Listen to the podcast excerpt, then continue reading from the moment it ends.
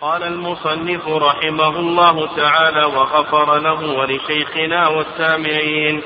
عن عبد الله بن مسعود رضي الله عنه قال قال رسول الله صلى الله عليه وسلم أول ما يقضى بين الناس يوم القيامة في الدماء. بسم الله الرحمن الرحيم الحمد لله رب العالمين والصلاة والسلام على نبينا محمد وعلى آله وصحبه أجمعين. حديث عبد الله بن مسعود رضي الله عنه قال قال الله وسلم أول ما يقضى بين الناس يوم القيامة في الدماء. في هذا الحديث عظم شأن الدماء لأن الدماء هي أول ما يقضى بين الناس فيما يتعلق بحقوق المخلوقين. وهذا الحديث لا يعارض ما جاء عن النبي صلى الله عليه وسلم أنه أول ما يقضى بين الناس في الصلاة. ويقول بأن الصلاة فيما يتعلق بحقوق الله عز وجل وأما الدماء ففيما يتعلق بحقوق الآدميين. وفي هذا الحديث إثبات القضاء والحساب والجزاء يوم القيامة. وفي هذا الحديث أيضا إثبات يوم القيامة. نعم إثبات يوم القيامة.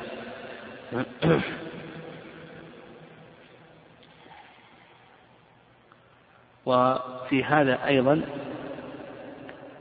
أنه على القاضي إذا وردت إليه القضايا أن يبدأ أن يبدأ بالأهم منها. نعم أن يبدأ بالأهم من القضايا. ولهذا الله سبحانه وتعالى أول ما يقضي يوم القيامة بين الناس فيما يتعلق بالمهم أو بالأهم الصلاة والدماء. قال المؤلف رحمه الله تعالى وأيضا قوله أول ما يقضى بين الناس يوم القيامة في الدماء.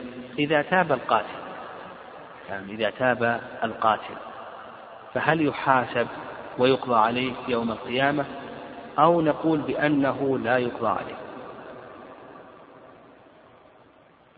ابن القيم رحمه الله قال بأن قتل العمد يتعلق به ثلاثة حقوق.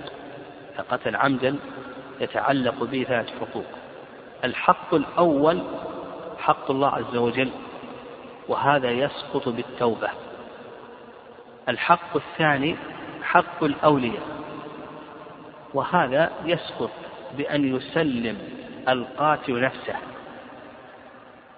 للأولياء إما أن يقتلوا وإما أن يأخذوا الدين. الحق الثالث حق المقتول. فهذا إذا تاب القاتل وصدق مع الله عز وجل في توبته وصلحت سريرته فإن الله سبحانه وتعالى يتحمل عنه يوم القيامة بحيث يرضي المقتول حتى يرضى يرضيه من الثواب حتى يرضى. قال المؤلف رحمه الله تعالى عن سهل بن أبي حثمة قال انطلق عبد الله بن سهل ومحيصه بن مسعود إلى خيبر وهي يومئذ صلح. يعني صلح بين المسلمين واليهود.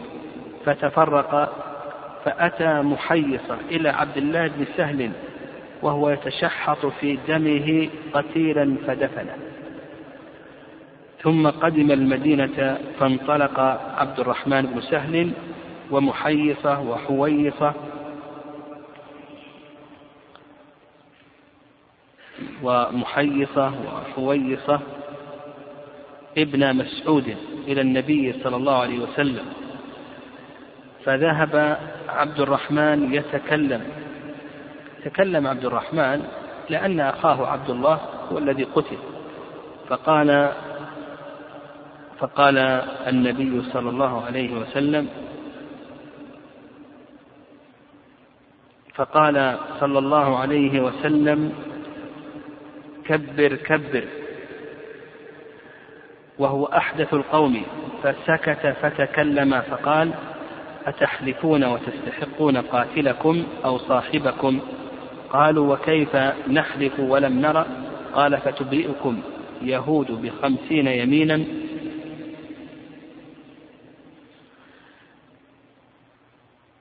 قالوا وكيف بأيمان قوم كفار فعقله النبي صلى الله عليه وسلم من عنده.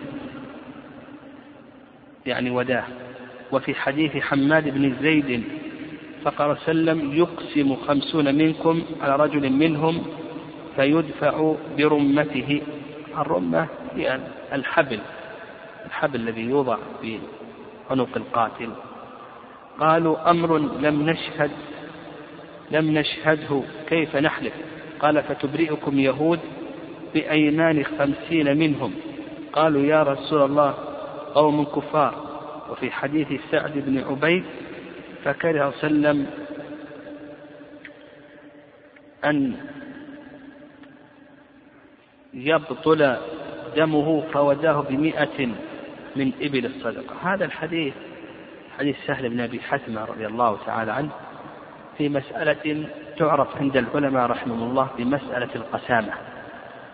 والقسامة في اللغة مأخوذة من القسام وهو الجمال. يقال وجه قسيم يعني جميل. وأما في الاصطلاح فهي أيمان مكررة في دعوى قتل معصوم. أيمان مكررة في دعوى قتل معصوم.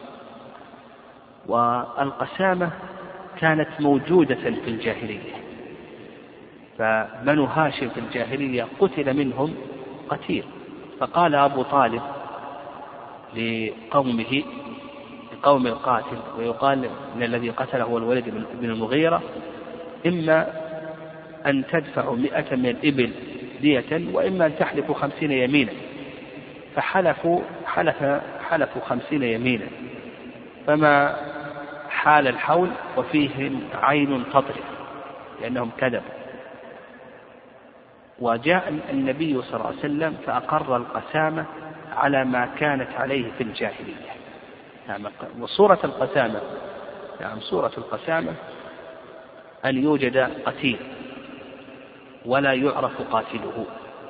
وتقوم القرائن تقوم القرائن على أن الذي قتله فلان. أو أن الذين قتلوه هم فلان وفلان جماعة. لكن ليس هناك بينة ولا اعتراف.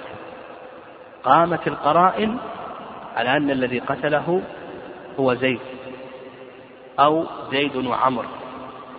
وليس هناك بينة على القاتل ولا اعتراف من القاتل. لكن وجدت القرائن على أنه هو الذي قتل. فحينئذ يحلف أولياء الدم يحلفون خمسين يمينا. يعني يحلفون خمسين يمينا. أن الذي قتله فلان. فيدفع إليهم برمته يستحقون دمه. فإن ادعوا أنه قتل عمد ثبت عليهم قتل عمد. إذا حلفوا خمسين يمينا هو الذي قتله فلان. وإن ادعوا أنه خطأ كان خطأ. وإن ادعوا أنه شبه عمد كان كان شبه عمد كما سيأتينا في أحكام القصاص إن شاء الله. هذه سورة القسامة. سورة القسامة يوجد قتيل وتقوم القرائن أن الذي قتله فلان أو قتلته هذه الجماعة لكن ليس هناك بينة لكي نثبت القتل وليس هناك أيضا اعتراف من المدة عليه لكن هناك قرائن. فالقرائن مع أيمان أولياء الدم يستحقون بها دم القاتل. يعني يستحقون بها دم القاتل. والقسامة ذكر العلماء رحمهم الله لها شروطا. الشرط الأول الشرط الأول أن تكون في دعوى القتل. فلا تقام القسامة في دعوى قطع الأطراف أو إذهاب المنافع ونحو ذلك نقول لا بد أن تكون في أي شيء في دعوة القتل. القسم الثاني أو الشرط الثاني أن يكون المقتول آدميا أن يكون المقتول آدميا. وعلى هذا لو كان المقتول حيوانا فإنه لا قسامة الشرط الثالث أن يكون المقتول حرا مسلما حرا مسلما. وعلى هذا فلا قسامة في قتل الكافر. وكذلك أيضا لا قسامة في قتل الرقيق. نعم في قتل الرقيق. والصحيح في ذلك نعم الصواب في ذلك يعني قتل الرقيق يعني هل الرقيق يقتل بالحر إلى آخره؟ الصواب أن الرقيق يقتل في الحر الصواب أن أن الحر يقتل بالرقيق. أن الحر يقتل بالرقيق. هذا الصواب. اللهم إلا إن كان سيدا فالسيد أمره آه، غير. وعلى هذا نقول الصحيح في ذلك أنه أنه يشترط ألا يكون مسلما. سواء كان المقتول حرا أو كان رقيقا. الشرط الرابع الشرط الرابع أو الشرط الخامس الرابع أن يتفق الأولياء أولياء الدم. نعم أن يتفق الأولياء على الدعوة يتفقون على الدعوة. وأنه قتله زيد. فلو قال بعضهم قتله زيد وقال بعضهم قتله عمرو أو لم يتفقوا على الدعوة فإنه لا قسامة. يعني لا قسامة. الشرط الخامس. نعم الشرط الخامس ألا يكون هناك بينة أو اعتراف. فإن كان هناك بينة أو اعتراف فلا حاجة. الشرط السادس الشرط السادس إمكان القتل من المدعى عليه. يعني إمكان القتل من المدعى عليه. الشرط السابع وجود اللوث نعم وما, هي وما هو اللوث المشهور مذهب الإمام أحمد رحمه الله أن اللوث هي العداوة. يعني قتل من هذه القبيلة عند هذه القبيلة وبينهما عداوة. هذه قرينة على أن الذي قتله هذه القبيلة. و وعلى هذا إذا لم يكن هناك عداوة فاللوث يفسرونها بأنها العداوة الظاهرة كما هو المشهور مذهب الإمام أحمد. والرأي الثاني رأي مالك اختاره شيخ الإسلام أن اللوث هي كل ما يغلب على الظن صدق المدعي. كل ما يغلب على الظن صدق المدعي من القرائن. وعلى هذا من اللوث لو أن المقتول وجد وبجنبه رجل معه سلاح. يعني بجنبه رجل معه سلاح. هذا من القرائن. لكن ما في بينة. فيحلفون خمسين يمين أنه هذا هو القاتل ويستحقون دمه. أو مثلا شهد الصبيان. الصبيان ما يقال بشهادتهم. شهد الصبيان أن الذي قتل هو هذا زيد من الناس. فيحلف الأولياء خمسون يمينا. أو شهد النساء. لأن النساء عند جمهور العلماء لا مدخل لشهادتهن في القصاص. أو شهد واحد. القصاص لا بد فيه كم؟ الاثنين لكن شهد واحد أن الذي قتل هو زيد. أو قتلته هذه الجماعة. فيحلف الأولياء مع هذا الشاهد كم؟ يحلفون ماذا؟ خمسين يمينا يعني فإذا وجدت قرائن كل ما يغلب على الظن صدق الدعوة فإنه يصار إلى ذلك يعني, يعني يصار إلى القسامة فاللوث كما ذكرنا فيها رأيان الرأي الأول ماذا؟ أنها العداوة الظاهرة كما هو المشهور مذهب الإمام أحمد والرأي الثاني أنها كل ما يغلب على الظن صدق المدعي. طيب الشرط الثامن أن آه، أن يكون المتهم بالقتل معينا. أن يكون المتهم بالقتل معينا سواء كان واحدا أو كانوا جماعة. الشرط التاسع وجود الأثر وجود أثر القتل في المقتول. لأنه إذا لم يكن هناك أثر فيحتمل أنه أنه مات أنه مات حتف أنفه. الشرط العاشر أن يكون المدة عليه بالقتل أن يكون مكلفا أن يكون بالغا عاقلا. فإن كان غير مكلف فإنه لا حاجة إلى القسامة لأنه آه، نعم نعم إذا كان غير مكلف يعني يشترط أن يكون المدة عليه بالقتل مكلفا لأنه إذا كان غير مكلف فإنه لا قصاص حينئذ وإنما الدية في عاقلته. و أن يكون في المدعين ذكور مكلفون. وهذا هو المشهور مذهب الإمام أحمد رحمه الله تعالى أن يكون في المدعين ذكور مكلفون. لأن الأيمان لا تكون إلا من الذكور لا مدخل النساء في الأيمان. والصحيح في ذلك ما ذهب إليه الشافعي رحمه الله أنه لا يشترط أن يكون في المدعين ذكور.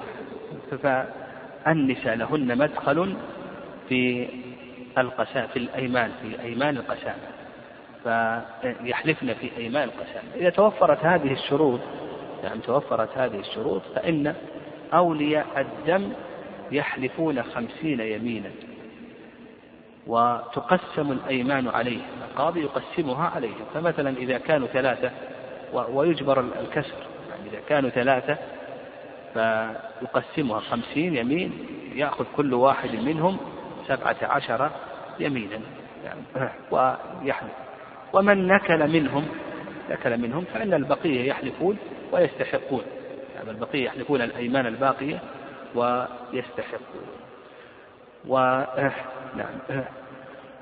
إذا لم يحلف جميع الأولياء فإن المدعى عليه يحلف يمينا واحدة ويبرأ